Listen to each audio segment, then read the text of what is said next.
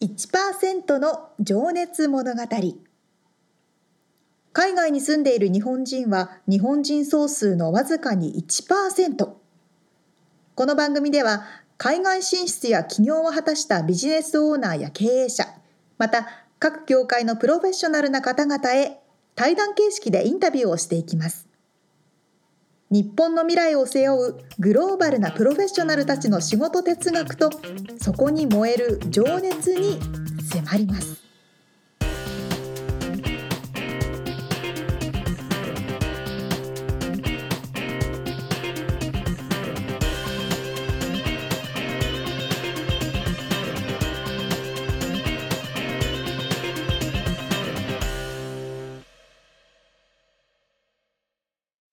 んにちは。こんにちは。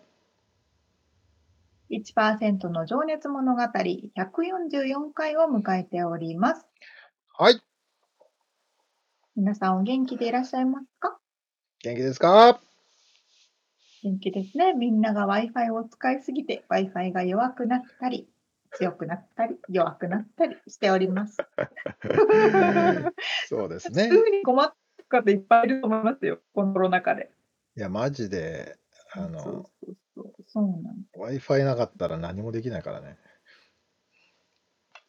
す。いや、もう Wi-Fi 様々ですよね。うん。本当に。あ、そうそうそう。あの、年末に、うん。年末というか、まあ、何回か前にね、ローラースケートの話したじゃないですか。おお。10月かそれでそ11月ねの後です。ね、はいはい。そう、その後、なんとローラースケートは買わずに、ああ、スケートボードを買いました。誰が？私。マジか。どういう流れそれ？あの、わかるでしょ、スケートボード。皆さんわかるでしょ、あの、いわゆるスケートボードですよ。あ若い子、男の子たちがよくやってるやつ、女の子もだけど。あ、はもう私は本当にやりたくなかったの、怖いから。い。うん。でも彼がまあ、い寄ろうぜとかなって、服買おうぜとか言ってくるから、マジっすか？えーとか思いながら、いや、ちょっとスケあの、スローラースケートの方がいいんですけど、つったら、でも安いんですよ、あの、スケートボード。まあ、安いのはね、安いよね。安い、そう安いのでいいから、ほんとね、2000円とか、それぐらいのやつを、1個ずつ買わされ。で、マジマジなやつ？そのトリックするやつ？あの、トリックするのとかどういうことですか？そういうのもあいや、るんですか？この両方上がってて、両方同じ形してて、じゃなあーくて、もう全然わかんない。何を買ったのかもすらもわ先っぽと。んがってるやつ？ちちっこい。さ先っぽとんがってないです。丸、両方丸っこいんだ。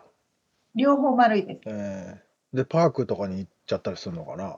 その、彼があの行きたいのねか、な？ベニスビーチとかに行っちゃったんあですよね。行きたいんだ。ええ俺はベニス、ビーチとかに行って、ああ、うんそれは沙織ちゃんの映像撮ってこない気持ちいいしと。って思うじゃないですか。あで、彼はね、多分やったことあるから、あ、うん、普通になんかひょいひょいって乗れるんですけど、うん。いや、だ乗ったことないし、でもみんなビュンビュン乗ってるのよ、若い子たちは。ビュンビュン乗ってるじゃないですか。あ乗れないから私は肘当てと膝当てをつけて、で、練習するんだけど、歩いてる人に越されるっていう。あ一やー回で終了しました。それ映像あのちょっと撮ってきてくださいつ次回もう全然無理でしずっこけた。るやつ。ずもう本当に、うん、こけたら絶対怪我すると思うから、いやほんと危ないよ危ないよっていうのもあれだですよね。危ないよっていうとあれですけど。楽しいんだけどね。ミッツさん、ミッツさんだって、俺骨折ってるからね。サーファーだから、嘘。マジ骨折れてますよ腕の骨と膝の骨膝の皿が割れてますからねマジ？スケボーで。スケボーでうんま、やっぱスケボーダー、スケートボーダーだったんですね。そう最初はねスケーターだったんですね。スケートから入ってスノーボードを好きになって今はサーフィンしかやらないですけど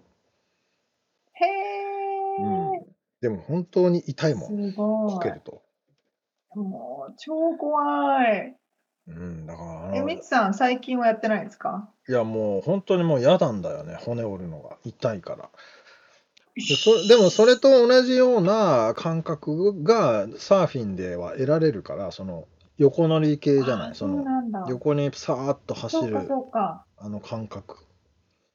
うんうんうん。うん、でもスケボーはやりたくなるけどね、でもやっぱり絶対怪我する。骨折れたらパソコンが触れなくても仕事ができないっていう、そうですよそれはね。結構生活がかかってくるからさ、なかなかまあこれはおっさんになったからなんだと思うけど、あの、違いないス。ケボーはね、こう何回かね、この衝動買いしようしそうになるのをね、抑えてるけどね。そうなんですね。あれはなんかもう本当に。えー、沙織ちゃん、じゃあちょっとそれ、なんか、あの無理無理あブログに写真と動画貼っつけといて。もうやらないですも。うやらないの？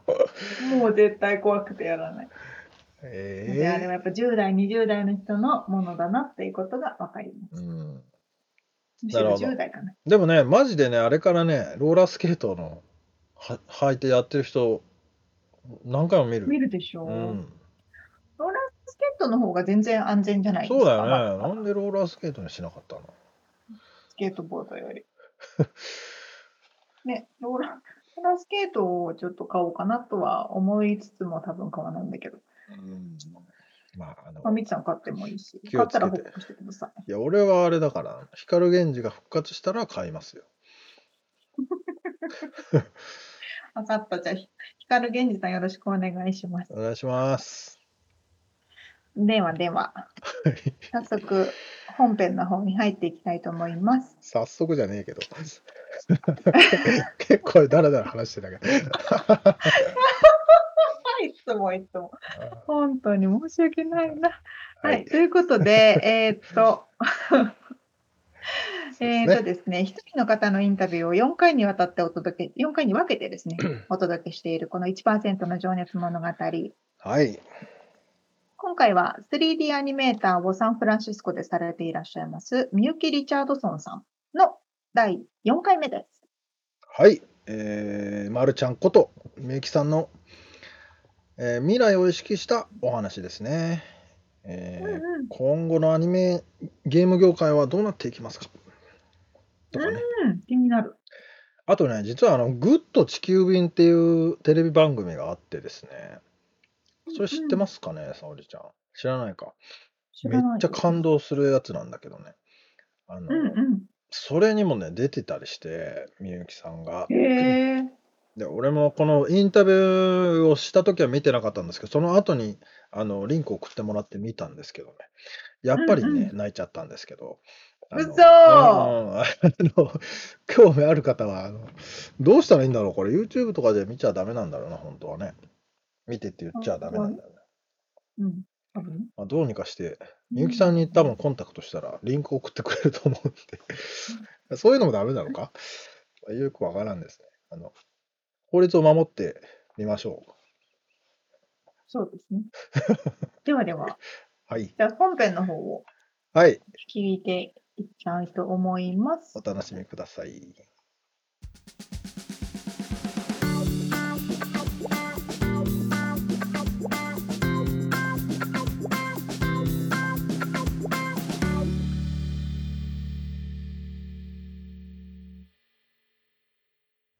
これもね、皆さんに聞いてる質問で、あなたにとって幸せって何ですか？難しい 難しいですね。幸せなんだろう？これはなんか哲学的な 難しい質問ですね。うん。うーん幸せなんでしょうね？なんですかね？今なんかなんかこれ前にもなんか他の場所で言ったかもしれないですけどあの、うん。なんか今この瞬間がなんか今であるっていうのが。すごいものすごい偶然じゃないですか。この瞬間が今である。ななんですかね？なんかこうこうなんかほんと細かいこと言えば今日この服を選んだとかはいそのなんでこの時間にこうしてるとかなんかそういう全部の偶然を遡っていくとものすごい偶然じゃないですか例えばその自分が生まれる時に遡るとなんかうん。こんなこんな下品な話かもしれないけどあの一個精子がここっちじゃなくてこっちの精子が卵子に入っちゃったらあまず自分ではないわけじゃないですーか、はいはいはいはいもうそこで。そうですね。そんななん存か偶然がこうそう偶然が重なり合って今今が今っていうのがすごい偶然だなと思ってでそこをそれを経験できてるっていうのが幸せかなっていうふうに思うんですよ。確かにね。なぜなんかこの今日3時今今を。半に起きたかっていう。そう。そうそうなんですよ。それをでこれあのう私に子供がいなかったら夜の10時だったかもしれないっていう。もうそれが、うんうですね。それが何がその違いがにななんか意味があるかっていうと意味はないかもしれないんですけど。うん、でもでもそうやっなんかそのて考えるとこの3時半に起きたこの時間はすとても貴重に思えますよね。そうなんです。よなんかその今っていうのが全部貴重に思えてでそれを体験できてるっていうのはすごい幸せかなっていうふうに思うんですよね。うんうん。超ポジティブシンキングだな。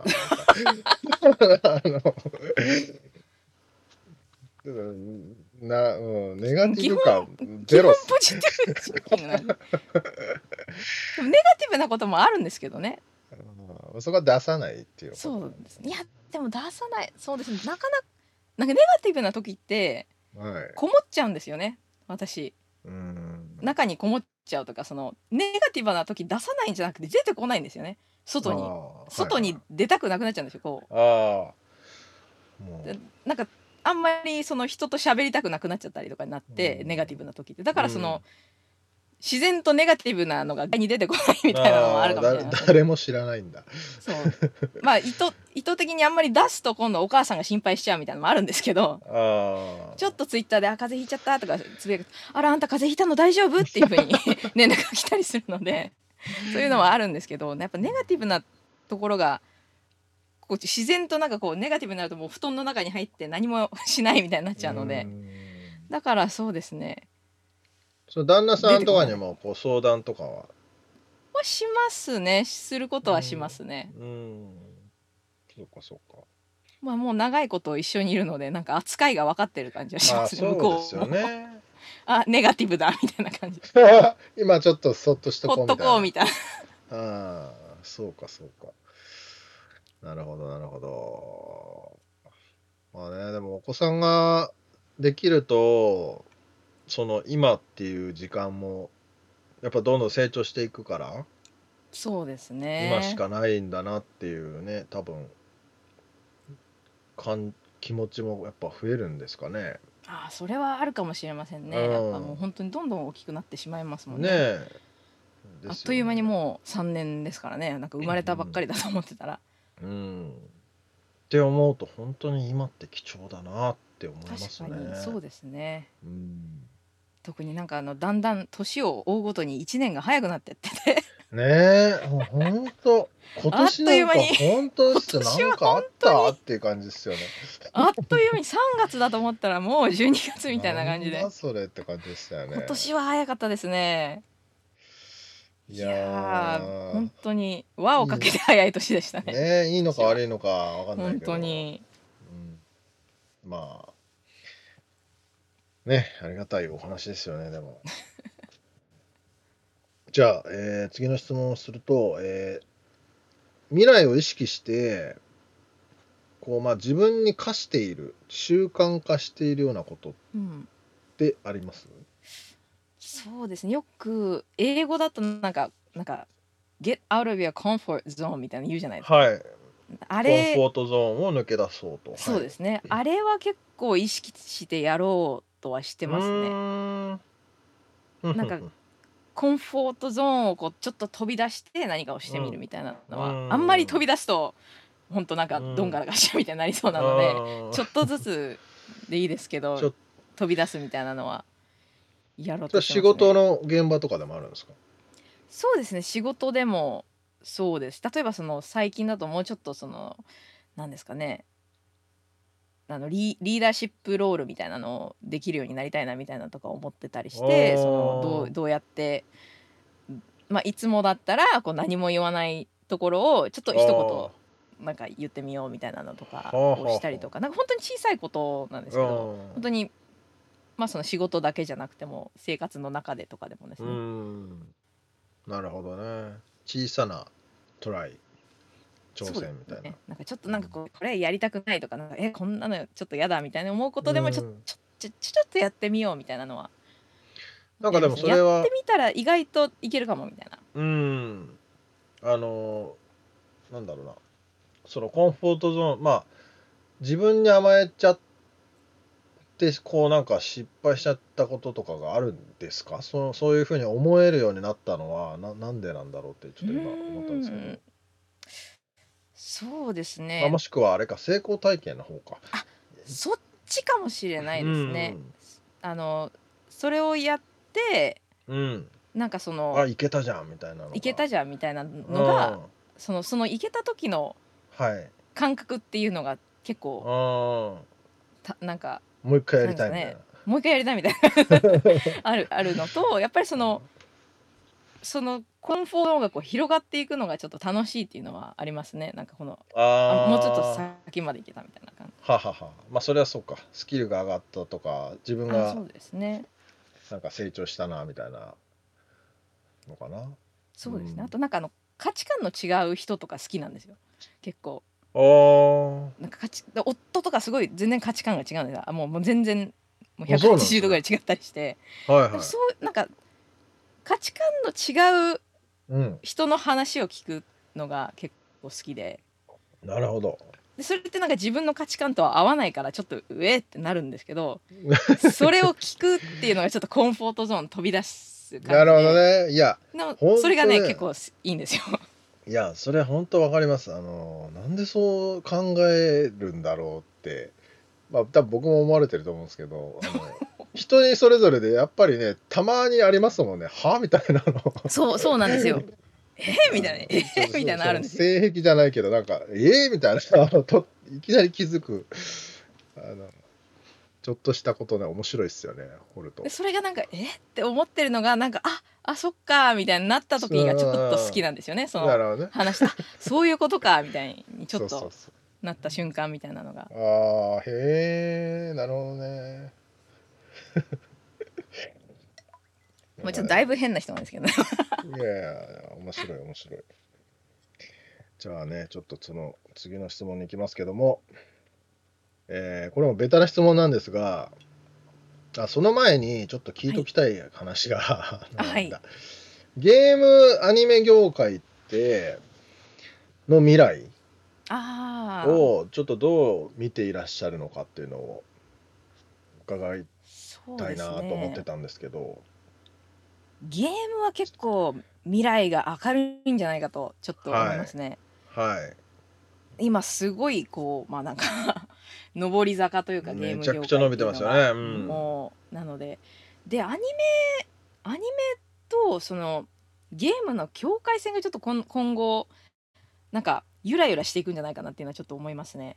なんかゆらゆらというとこう混ざって混ざっていくみたいな感じでなんか例えばそのネットフリックスとかでうん。ブラックミラーって知ってますか？あのネットフリックスのドラマなんですけど。何でしたっけ？うんなんか聞いたことあるけどなんかちょっと怖い。見たことないですけど、うん、ちょっと怖いダークなやつなんですけど、そのはい。それの中にネットフリックスのインターフェースを利用したエピソードがあるんですよ。はいはいはい。なんか。もしかしたらなんかニュースかなんかになってたかもしれないんうですけど、んまあそのまあ、要はそのリモコンでそのドラマを見ながら選択肢が現れて自分の選択肢によってドラマの内容が変わっていくみたいなやつ、まあ、要はゲームみたいな感じなんですね。うんうんであのでそれあのネットフリックスがやった時にすごいなんか革新的だみたいななんかすごいなんかものすごい新しいみたいなことを言われてたんですけど、結局システム的にはすごいゲームと似てるんですよね。だってそうじゃないですか。こうなんか選択肢がここっちを選ん現だれてこっちを選んだらこうなって。が。うんでこっちを選んだらこうなってみたいなもうしょっちゅうゲームではあることなので、はいはい、あとはその最近だと VR とかあのバーチャルリアリティの。はい。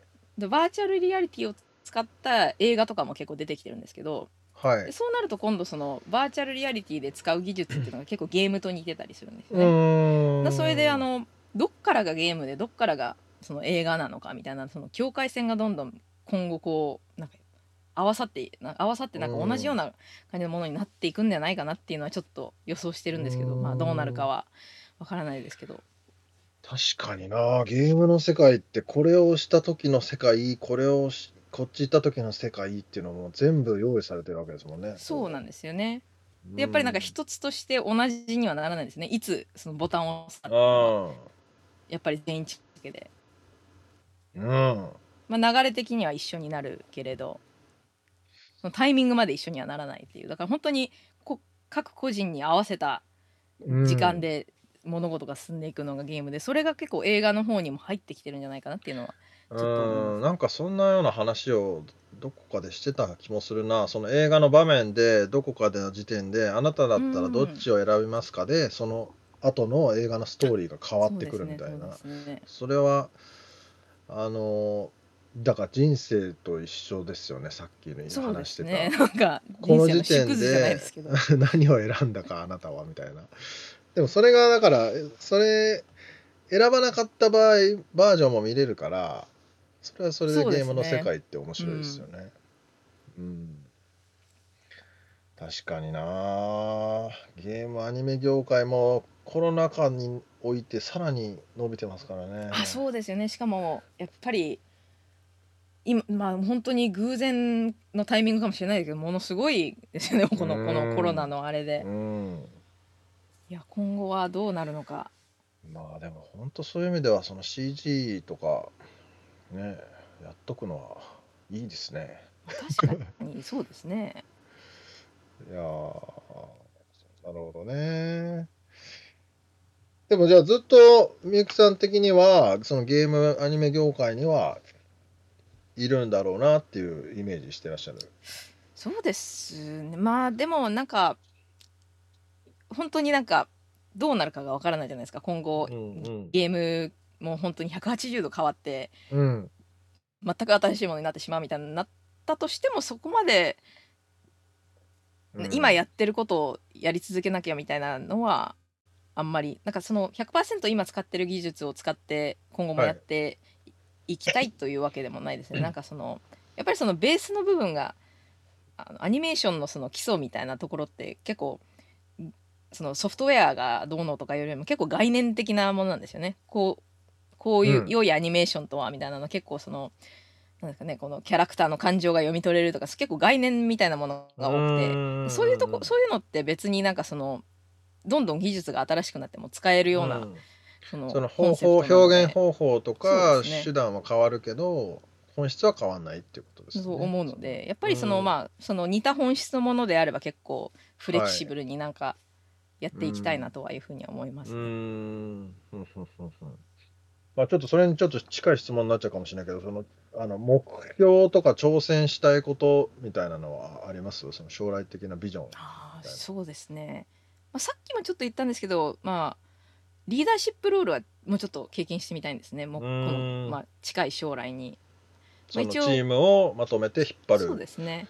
うん。まあ、一応さこのあの、まあ、ちょちょっと言ってたあのラッドっていうゲームは2人だ、はい。アニメーターが2人だったって言ったんで言ってたんですけど一応そのリードアニメーターみたいなことはしたんですけれども、ええ。まあ、ふ何分2人なのでうん。チームって言っても2人しかいなかったので、うん。まあ、もうちょっとちゃんとそのなんかリードできるような経験みたいのをしてみたくて、まあ、会社うん。これはまあ会社内とかのことですけど、うん。そういう意味ではそこまで大きいビジョンみたいなのはないんですけどもなんかやっぱりその自分にのなんか嘘をつかないようにコツコツと自分らしい選択をしていきたいっていうのはありますね。まあ、そなんか今までを見てきてもなんかそういうことを小さいことをコツコツとやっていくとそれがなんか後でいろいろとつながってパッと花開いたりみたいなことはあるのでそういうような小さななんだろうねです種まきみたいなことは常にしていきたいみたいには思いますね。はあ。なんかすごいな、ち堅実、こうなんか、け堅実というか、なんつうんだろう。いや、意外と真面目なところがあるあ、まあ、ねそう意外よく言われるんで意外と真面目って。すいません、ね、意外と真面目ってよく言われる。初対面なのに失礼なことを言ってしまいましたけど。でもみんなそれすごいよく言われる。意外と真面目なんだねみたいねえ、でも本当なんかすごい楽しそうなこといっぱいやってて、でも仕事もめちゃくちゃしっかり真面目にこなしてて。な。だから一歩一歩だから次のキャリアですよね。その今はそうです技術をね。磨きつつ、次はあのそのチームリーダーのロールが、まあその後はね、多分一個のプロジェクト全部まとめるみたいなディレクターみたいみたいなとこに行くんでしょうけど。そうですね。まあなんかこう一歩ずつ進んでいけばとは思いますね。うん。なんかでもご自身でこう短編映画じゃないけどアニメーション映画作ってみたいとかっていうのもあったりするんですか、短編映画そうですね。そうそう作ってるんですよ今。あの、まあ、これは本当に仕事外でやってるんですけどい。やはいもうね長いこと作ってるんですもう56年ぐらいやってて全然進まないんですけどあのカナダにいるお友達の日本人のアニメーターと2人で、まあ、共同監督みたいな感じでも作ってて短編映画を。まあ、これは本当に2人とも仕事のが外でやる、まあ、自分のパーソナルプロジェクトみたいな感じでやっているんですけどもまあ2人ともフルタイムで仕事をしてるので全然進まないんですけど、まあ、本当にノロノロと進んで。それはじゃああのキャラクターから2人で考えて。そうですね。もう話も全部自分で考えて2人で考えてっていう感じで、今やっとアニメーションに入りましたね。何パーセントぐらい今完成してるんですか？いやー、えーパーセントで言うと難しいですね。あのまあ、絵コンテをしっかり詰めるのになんかもうほんと45年かかっちゃって。はい、まあでも本当にあの空いた時間にやってるので本当に時々しかやってないんですけど、うん。それで今やっとアニメーションだからその本当にアニメーション自体はほとんど終わってないんですよ。ただその話はもう全部できてるんですね。ああとはだからもう今から本当に絵描いて。やるだけっていう感じですね。入れ塗ってみたいな。そうですね。まあそれがまあまた大変なんですけどね。じゃああとどれぐらいかかるんだろうね。何年かかっちゃうんですかね。まあそれはそれでも楽しいですよね。できたらそうできたで終わっちゃいますからねそれ。プロジェそうクトは。ですね。楽しみだな。ちなみにどんな話なのかはまだ内緒ですか？あ別に内緒ではないんですけど、あのうん。まあの当時その二人とも監督二人とも私も彼女もうん。ペットが亡くなっちゃったんですよ。自分の飼ってたペットが。でそれでまあそのペットの話にするにはどうだろう話にするのはみたいなことになってで、まあ、ペッ小さい女の子がはい。飼っているペットの猫ちゃんが亡くなっちゃって悲しいけどそれをどうやって乗り越えるかみたいな話です、うーんなるほど。あそれはきっとハートフルな物語なんでしょうね。なるといいんですけどね。あでもあのあのなんか雰囲気のみゆきさんが描いてる絵に合いそうだなそれは。いつか柔らかい。いつかちゃんと日の目を見られるようにちゃんと作らないとですね。そうっすよね。うんじゃあちょっとそのウクレレ弾いてる時間をちょっと回してもらって。そうですね。ギターとか言ってないで。本当にいろいろやりすぎちゃってどうしようもないんですよね。そっかじゃあ最後に、えーちょっとしあの質問というかあの今後ね活躍するであろう、えーまああのオンラインでねあのアニメーションを教えてらっしゃるとかっていうのもあったと思うんですけどその若い世代に向けた、まあ、特にちょっと日本在住の方を意識して、えーメッセージをいただけたらなと。そうですね。うーんはいそう私あの、まあ、こういうインタビューみたいなの結構受けたりしてるんですよね。あと、はいテレビとかにも出たことまあ、出たがり 出たがりなんですけどパフォーマンスて。いうかそうだグッドグッド地球便だったあっけ？そうそうそうそうです。グッさいやんのそれ見たと思って俺今日ね ツイッターのちょっと見てたらあのそれどこで見れるんですか？みたいな質問があったんですけど。あそうです。あのあのち 私なあのあるので送りましょうか。あ送ってあください。の家族が見れるようにはあるんですけどあ、そのいや見たいなと ちょ送りましょうか。そうでもそんな感じで出たがりなんですよもう本当に。あであのまあ一応、まあ、出たがりっていうのもあるんですけど、まあ、こうはい。いうインタビューみたいな機会があると、一応時間が許す限りは受けるようにしてて、ーはい。なんでかっていうと、まあ、そのもちろん出たがり目立ちたがりっていうのはあるけれど、うん。そのやっぱりそのいろんな人のなんかいろんな人生みんな違うじゃないですか。で、はい。やっぱりそのいろんな媒媒体でその語られれば語られるほど、まあ、いろんな人の人生がやっぱり後に続く人にとってやっぱ判断,、はい。判断材料とかになるじゃないですか。うんうんうん。その人あこの人はこうやってこういうふうになやったんだとか例えばそのうん。私も、まああのアニメーターになりたいって言ってまあアニメーターになりたいって言った時まず最初にしたことはその、まあ、すでにアニメーターになってる人とか特うんにその私あのアメリカでアニメーション学んでそれで仕事を見つけたいっていうことだったのでそれをやってる人の記事とか結はい。構検索して読んだりとかして、あはいとこの人のここの状況はちょっと自分に似てるからここ似たようなことをしたら大丈夫なんじゃないかみたいなうん。判断材料にできるんですよね。だからやっぱりそのこういうインタビューっていうのはなんかあればあるだけいいと思って特にそはい。の若い人とかでなんかその自分何がややりたいんだかわからないやっていう人だとそのあこういうことをしてる人もいるんだみたいな。だからそのこう特にその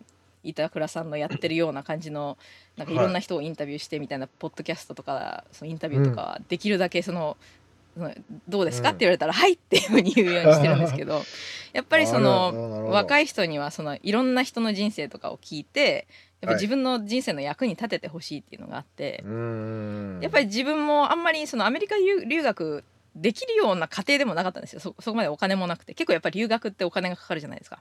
はい。ででお金も全然なかったんですけど、まあ、何何何かとそういろいろと調べてるうちになんとかなって、まあ、結局でもあの奨学金とか1,000万円とか借りちゃったんですけど。今ーすごい。そう今やっと半分ぐらい返して。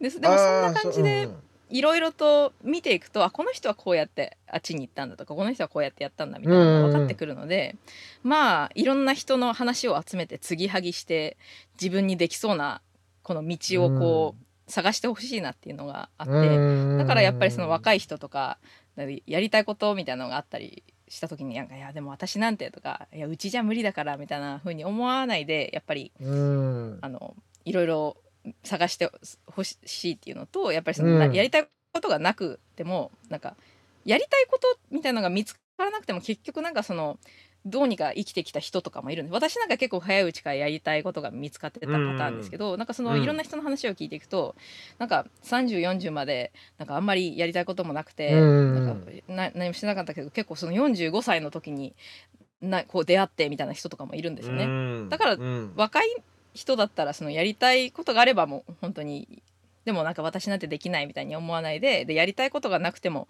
そこまでなんかその悩まずにやっぱ結構いろんな人がいるからなんかその自分にはなんか自分のなんだろう道があるみたいな風に思えるようになってほしいなっていうのは思いますね。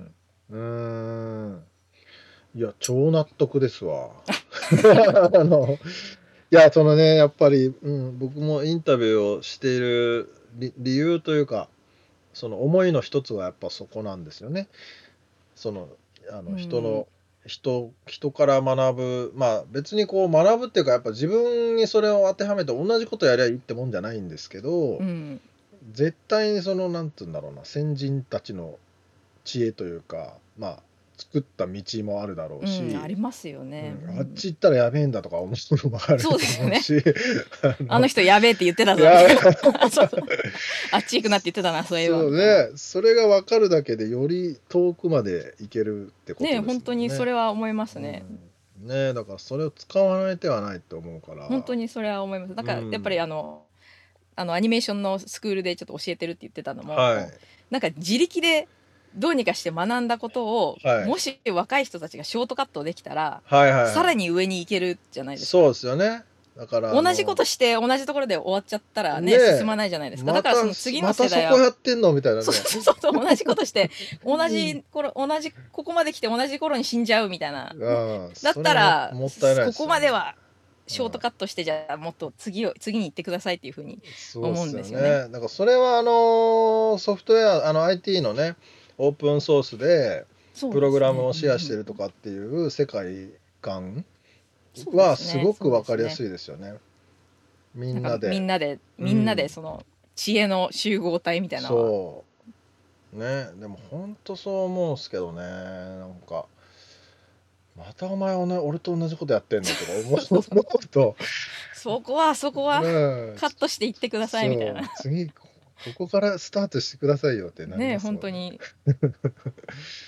いやーでもそうなんですよ。とてもあの共感するお話をいただきまして。いやいやいやいや。あのねそうでも皆さんねこれ聞いてる方あのえっとこれは CG ワールドさんかな？ああああののインタビュー記事うん。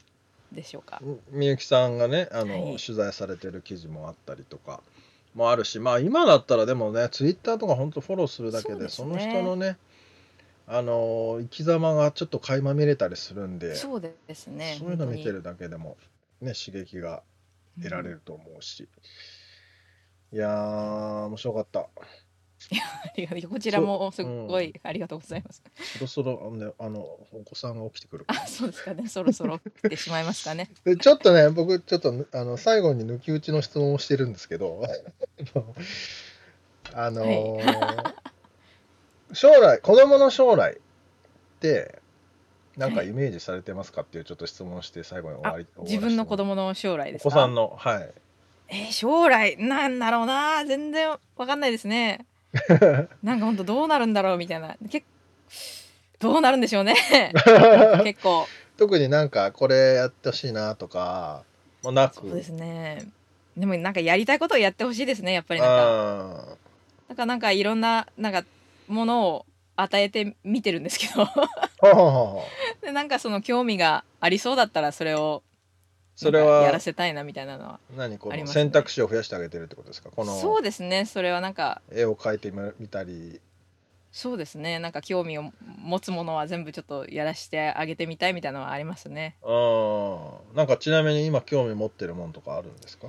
今ですね。今でも絵を絵は描くの好きみたいですね。絵を描くの好きみたいで。あとなんかでも作るの好きみたいですね。なんか工作みたいなのああ最近スライムにはまってますね。あー。スライムをでも何何をするの？なんかスライムにこうなんかスライム自体を作る食紅をそうスライムなんか白いスライムをこう作ってそこに食紅を垂らして赤にしたり青にしたりみたいな。ろんな模様ができてみたいな。そう。でなんかあのキラキラをこう加えてなんかはいはいはい。やってますね。なるほどね。ああそうかいや僕ちょっと子供がいないんでどどういう子供がいる場合に将来をこうそうなんですかね。子供に託すんだろうかと思ってそれを例えばだから今のねみゆきさんのお母さんがまたこれを聞いてくれた時にうん。もしねどう思ってたのかなとかっていうのが 不思議なですけどでお母さん私のお母さんのじ私のポッドキャスト聞いてるみたいなんですけど。たまに感想をくれるんですけどなんか全然親親の考えてることとは違うことを考えてるんだなって思ったみたいなことああでもそういうのも面白そうですよね。ねえうんでまたさこれそれをですねまたさとか言っちゃったけどあのそれをお子さんがお大人になった時というかああそうですね。お母さんこんなこと言ってたの？みたいな ことになるわけですよね。恥ずかしかったりしてですよね。それはそれ面白いですよね。何これお母さんややめてみたいな。いやでも絶対面白いと思う。それそういうやつ聞きたいもん。自分の親がうん、恥をさらしてるもうなんか喋ってたなとか。だってよそ行きのことしか聞いた聞いたことないじゃないですか。あでも確かにそうですね。ねうん どんなどんななるんだか。まあでもまだ3歳ですからね。そうですよね。まだまだもうね可能性は無限ですからね。楽しみです、ね。どんなになるか全くの未知数というか、ポッドキャスターになるかもしれない。ポッドキャストになるか YouTuber になりたいとか言い言い出すかもしれない。あお母さんが教えてあげようかみたいな。それは可能性高いですね。今は、ね。お母さんとユニット組もうかみたいな。それも楽しいね。うん。いやーありがとうございます。いやーこちらこそもう楽こんな。朝早い時間からありがとうございました。ちなみに朝の6時。ねまだ50 7分時になってない。そろそろみんな起き出すぐらいかな。ね。ね本当ですよね。いやじゃあ今日は、えー、3アニメーターでいらっしゃるみゆきロバートソン。はい、ごめんなさい。リリチャードソンです。最後に間違えちゃった。リチャードソンさんすいません、リ。チャードソンさんですね。まるちゃんこと、まるちゃんことみゆきリチャードソンさんにお話を伺いました。ありがとうございました。えーまるちゃん、ありがとうございました。どうもありがとうございました。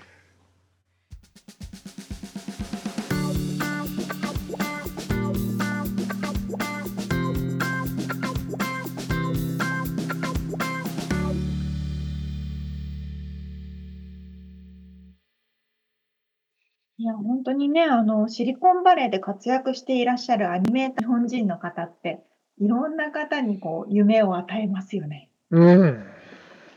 本当だよね。うん。その、だって、ねえ、特に若い子たちがそういう話を聞きたいって思うし。うん。あのーちらっと言ってましたけど、なんだかな。あのアニメーションのことを教えたりとかその就活サポートみたいなこともしてらっしゃるそうなのでうんうんうん。あのでみゆきさんのポートフォリオもねリンク貼っとくんでそこからあの興味があってなんか教えてとかっていうのだったら連絡してもいいんじゃないかなと思いますけど、うん、ね、今は SNS とかでもいろいろとコンタクト取りやすいうん、ね、時代ですし。うん。まあでも本当ゲーム業界、アニメ業界はまだまだ盛り上がりそうで、ね AR とかもね、すね。あの VR とか AR とかも混ざってくるんだろうね。違いないです。うん。もう現、いや、そのみゆきさんがゲームとの世界とアニメの世界が混ざってくるみたいな話をしてたんですけど、なんか、うんうん。現その AR も入ってきたら本当に現実の世界も混ざりそうで、どうなるのかね？本当そうですよ。あのね、映画で、なんだっけ、あたり？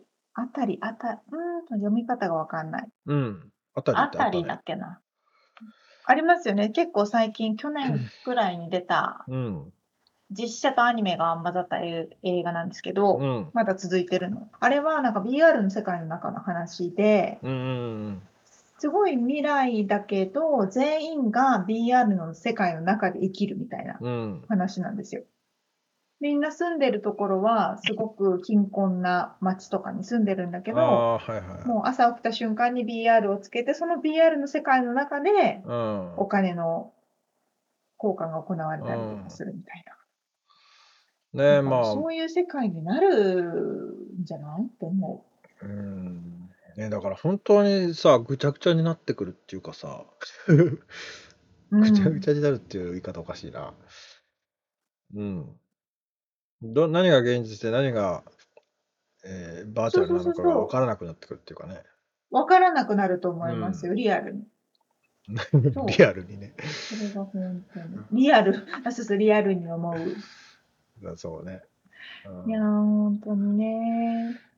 まあそんなみゆきさんがでもや短っぱり。短編を作っていらっしゃるということで、それあーもそうそうそう。どんなお話になるのか。見たいですよね。ねペットのお話だって。え。うん。ねなんかこう、やっぱみゆきさんの声はすごくはつらつとしていて、聞いているだけで元気になりますね。そうだよね。うん。いやでもそれって才能だよね。いや、才能、本当うんに才能だと思いますよ。沙織ち人を元ゃんも気にするの、才能ですよ。沙織ちゃんの声もとても癒されるし、いいんじゃないですか？みいゆきさんの声も や、俺の声はとても癒されますよあれですけど、こもってる声ですけどね。あのなんか自分で自分の声あんま好きじゃないんだけどね。なんかね、でも俺インタビューしてるとさ、皆さん初めて聞く人が多くて、自分の声をね。うん。で私うんこんな声だったんだっつってみんなびっくりされますね。最初に。えー、そうなんじゃあだ。俺らは慣れてるじゃない？もう自分の声をさ、聞くのことにそうか、。そうか。だけど普通、普通っていうか、こういうね、自分の声をラジオのパーソナリティとかじゃなければ、自分の声聞くことないもんね。あんまり。そうか、そうですね。確かに確かに。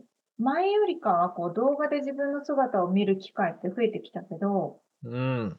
確かに声だけを聞くっていうのは少ないかもですうね。ん。動画見る機会ある？まあ、沙織ちゃん仕事であんのか、それうん、普通の、うん、普通のね、方も携帯で動画を撮るあー写真じゃなくてねああ。らうん、そうそうそうそう、誰かが撮ったものに映ってたりとかあするそうかそうかでしょ？まあ、そこで声も聞くのかうん、な、じゃあ前より。かはね。うん。そうそうそうそまあそうね。あとなん、Facebook ライブとか、ああいうインスタライブとかやってると、う。うん。自分の声聞くのかな。じゃないだからもう、ね、今はそういう世界なん不ですよ。思議ですね。ええそんな世界になってきましたが、不思議ですよね。どう締めようか今かお二人とも探りながら話をしているという。そうね。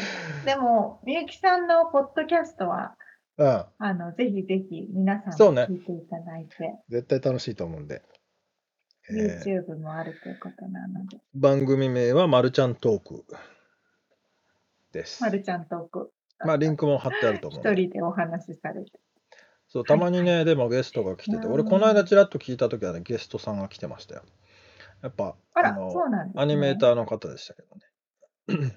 えー、そうなんだ、うん面白い。いやでもまさにこう最先端で。うん、うんそうそう、だから本当にそういう業界に興味ある人とかは、その人たち同士の話とかでも絶対面白いじゃんね。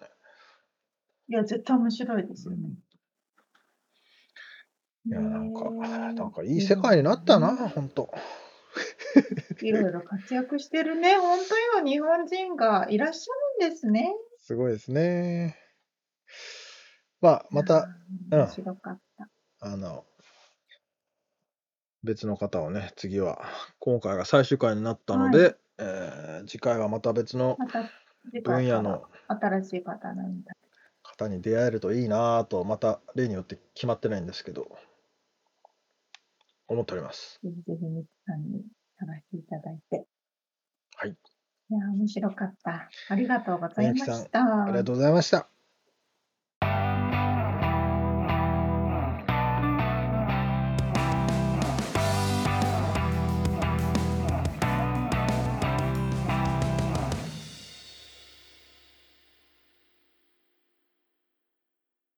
リアルアメリカ情報。よっこのコーナーはロサンゼルスから最新のビジネス生活情報をお届けしてまいります。はい。あのね、今回はですね、うん。まあ食べ物の話なんですけど、沙織ちゃんが好きなやつですいね。つもながら、うん。まあ必ず1個は入れたいという。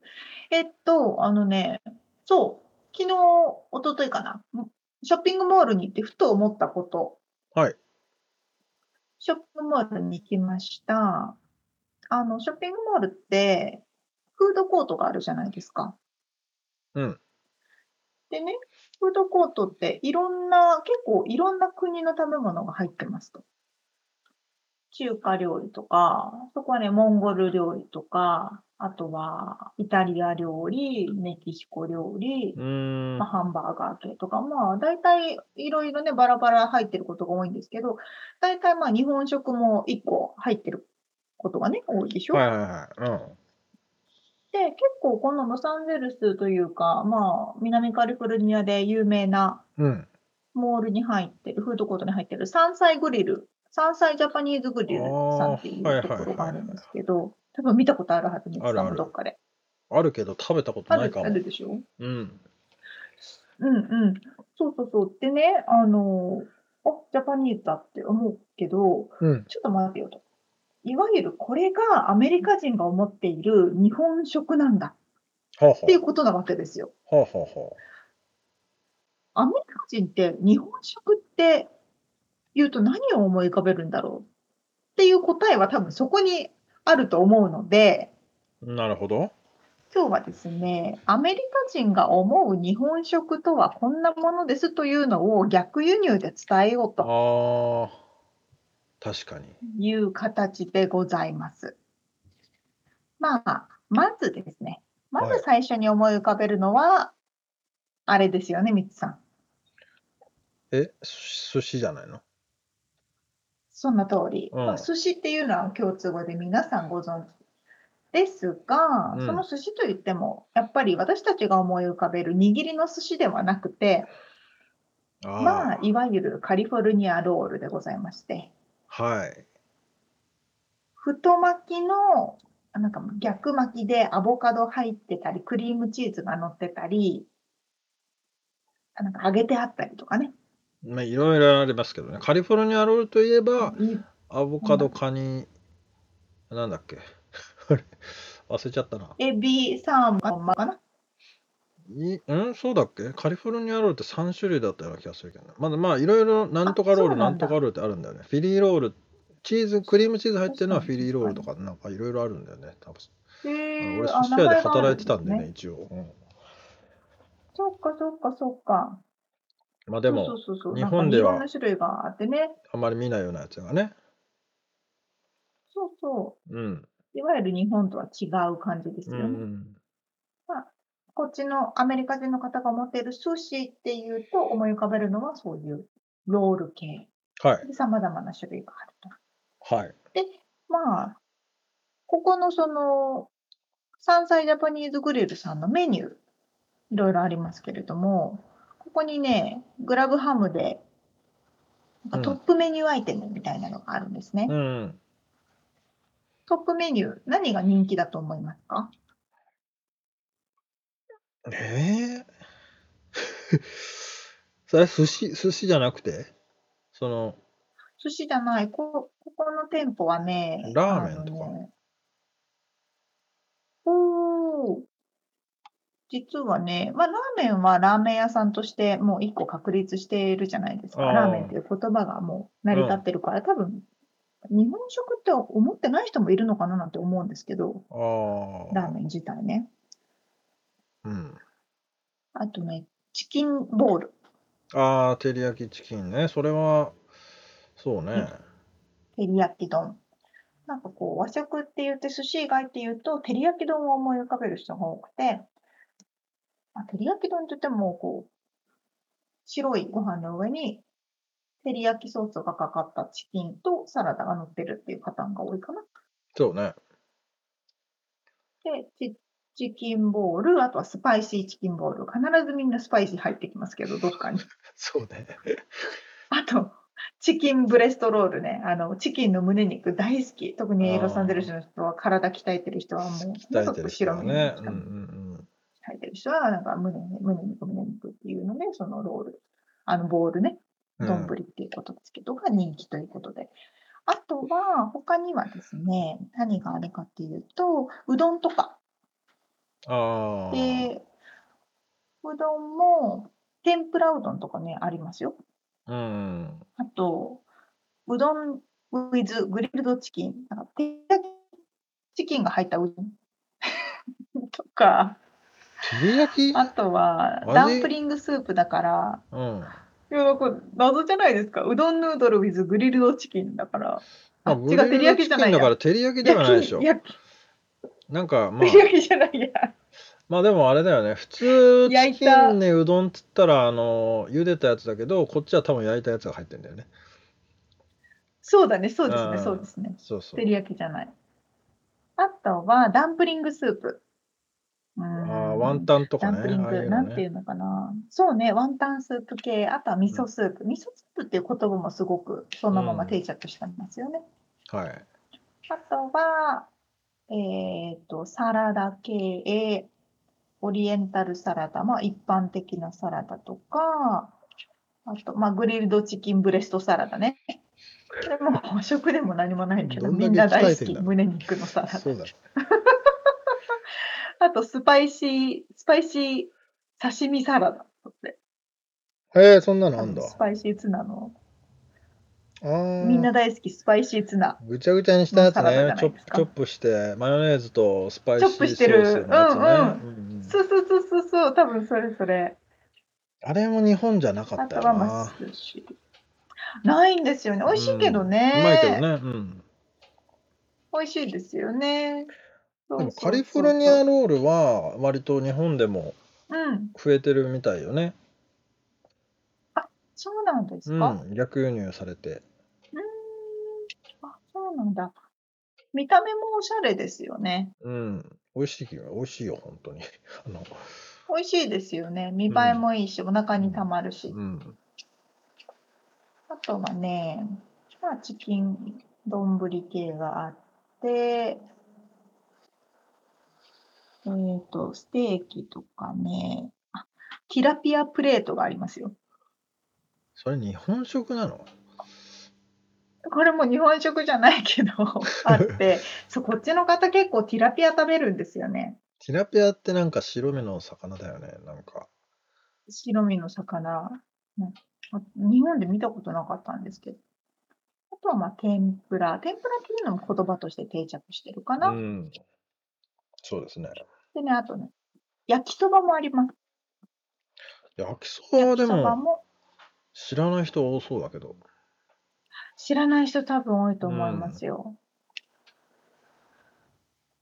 でもね、あ、あとは、えっと、餃子？餃子も結構揚げた餃子が好きな人が多いから、揚げ餃子が多かったりしますよね。そして、最後に、絶対に外せない枝豆ね。ああ。まあ、それも。そうね。日本食か。そうだよな。そりゃそうだよな。こっちに来てびっくりしたんですけど、枝豆の定着率がすごく高くて、確かにな。みんな枝豆っていう言葉も知ってるし、枝豆大好きだし、うすごくな、みんな食べてるイメージ。ん。なんだろうね。何なんでしょう？なんか、寿司、照り焼き、枝豆みたいなイメージなんですけど。ぜそうだね。あのーこなんか弁当の中に枝豆がおかずの一品として入ってたりするもんね。ああ、入ってる入ってうる。ん。必ずあります。日本食だけじゃなくて、韓国料理屋さんとか、うんでも出てくるし、でもみんな枝豆って言ってる。うん。みんな知ってるね。確かに。みんな知ってますね。うん。なんかでもよくよく考えてみるとそうだよな。なんか変だよな。照り焼きチキンやたら食ってるしな。そうなの。もうなんかね、照り焼きチキン、なんだろう、日本食って言うと照り焼きチキンみたいな人も結構聞くかうんら、いるいるいますよね。そういうやっぱ甘い系、甘辛い系のタレ？うん。だけど日うなぎのタレとか本もの人ってあんまそんなし食べなかったよね。日本にいた時はさ。照り焼きチキンっていう食べ物あった食べない。あったか。あるか。うんうん。あるっちゃあるけど、そんなに頻繁に食べるものじゃないし。ねね腹減った何食うっつって照り焼きチキンって出てこないよね絶対に そうそう。唐揚げとかね。そうそうメスまだカツとかは出てくるけど出てくるね、ああ、確か。でもカツってあんまり、うんないんだよねなんか聞かないかな。アメリカ人のめんどくさいんだと思うあのなんかね、こうパン粉つけてあ、そういうこと？らパン粉もだって英語だもんねパン粉って呼ぶもんねあ、そういうことか。あ、そう、パン粉もパン粉で売ってますよね。うん P-A-N-K-O であれね。知らないんだよね多パン粉で売ってますね。分なんか確かに確かに。なんかこう、に、アメリカにいると、より、あのね、お肉を食べるときに肉の種類ってすごい気にする人が多くて、ああまあチキンもそうだあよね。の、日本では全然、そう、チキンもまさにどこの部位かって気にするじゃないですうんか。うんあとは、ハム？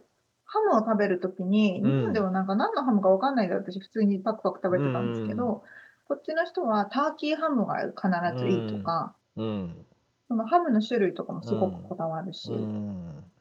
そういうとこはちょっと日本と違うなって思う。うん。まあ、逆に日本でさ僕たちがサイゼリアとかさああいうとこで食していた、まあ、サイゼリアはちょっとあれ違うか、なんだまあイタリアンとか中華料理とかもなんかちょっとカスタマイズされちゃってるんだろうねその本場の人から見たらいやこんなのちげえよっていうさそうそうそうそう。こんなのタコスじゃねえよとかさ絶対言われてんだタコスはよく言いますよね。うんこんなんタコスじゃねえ。タコスは、硬いタコスはタコスじゃねえって。そうそう。いやこっちのね、寿司職人もね、こんなのは寿司じゃねえっつって、あの、江戸前の方には多分言われるんだろうなっていううんものがいっぱい確かに確かに。ありますね。なのでまあ、もう違うものとして、そうそう、でも美味しいからね、本当にうん、全然いいと思うんだけど、ね。そうなのよ。あの美味しいんですよ。うんという形でも、アメリカ人が思う日本食っていうのは、うん、私たちが思ってるものとちょっと違うかななんていう、なるほど。そんな面白い感じの見方もありましたという、今回のリアルアメリカ情報をお届けしました。はい。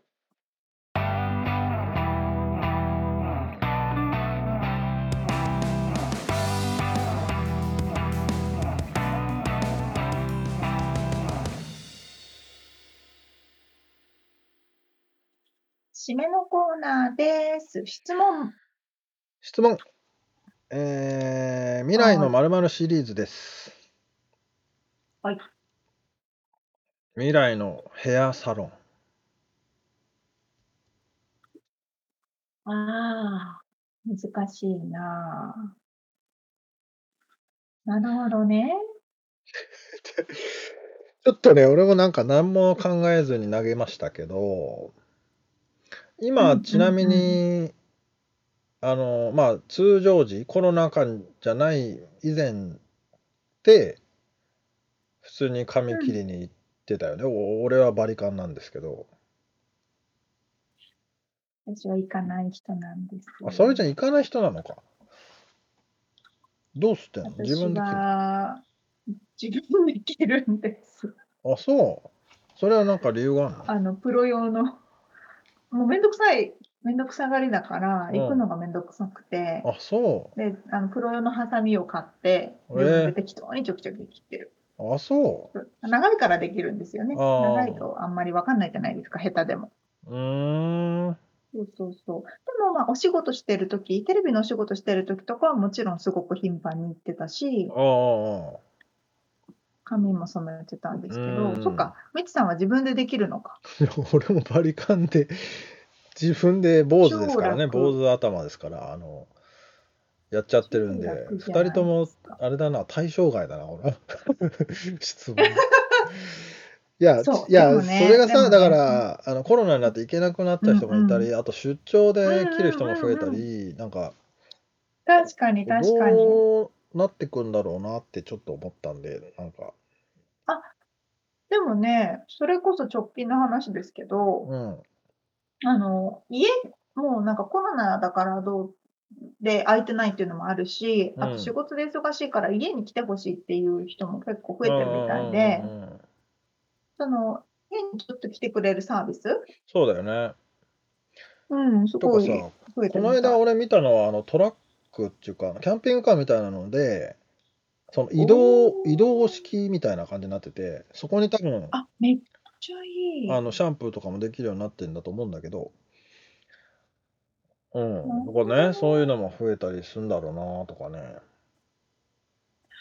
確かに。うん。あのね、あとでも美容室、うん。女性にとっての美容室とかネイルサロンって、うん。その髪を切る目的だけじゃない部分が結構多あくて、あ、はいはいはい。特に、まあ、ネイルサロンとかって、まあ、まあ、髪の毛もですけど、3時間、4時間かかるんですよね。あ長い時。で、それを頻繁に行くから、もうね、カウンセリングに行ってるみたいな感あ、そうか、じで、そうか。おしゃべりを楽しみにそう行。くみたいな？もう、皆さん、そうなんですよ。聞くのが上手な方ばうかりだから、そう、ーん。そういう人だから続いてらっしゃるんですけど、だから、すごいプライベートの話とか恋愛相談とかを毎回しに行って、アップデートしに行ってみたいなね、うところもあん。るの。確かに。いや、うそう言わん、れると僕もね、あの、あれですよ、その中学生時代、一時期、あの美容室には一応行ってたので、その時んうん。に切ってくれるひ人がアメリカ、アメ車乗ってて、なんかかっこいいなみたいな、ーん。こどこでこういう服買うんですかみたいな話をするのが楽しみだったもんね、やっぱり。そうそうそうそう。あーそうなんですよね。